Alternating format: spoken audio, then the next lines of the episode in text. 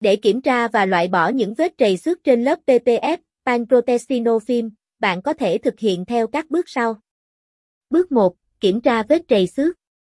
Kiểm tra từng khu vực, kiểm tra kỹ lưỡng từng khu vực trên lớp PPF để xác định vị trí của các vết trầy xước.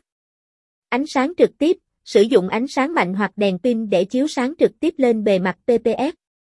Điều này sẽ giúp bạn nhận biết các vết trầy xước nhỏ mà không thể nhìn thấy bằng mắt thường. Bước 2. Loại bỏ vết trầy xước. Kiểm tra độ sâu, xác định độ sâu của vết trầy xước bằng cách chạm nhẹ vào vết trầy xước. Nếu vết trầy xước chỉ làm mất lớp PPF mặt ngoài mà không ảnh hưởng đến bề mặt sơn dưới, bạn có thể xem xét loại bỏ vết trầy xước. Sử dụng phương pháp làm mềm vết trầy xước. Sử dụng nhiệt độ, sử dụng nhiệt độ cao từ máy sấy tóc hoặc bình hơi nước để làm mềm vết trầy xước.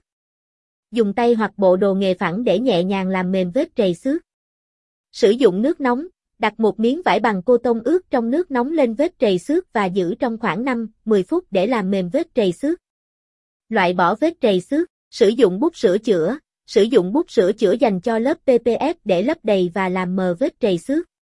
Sử dụng dung dịch sửa chữa, sử dụng dung dịch sửa chữa đặc biệt để làm mờ và loại bỏ vết trầy xước.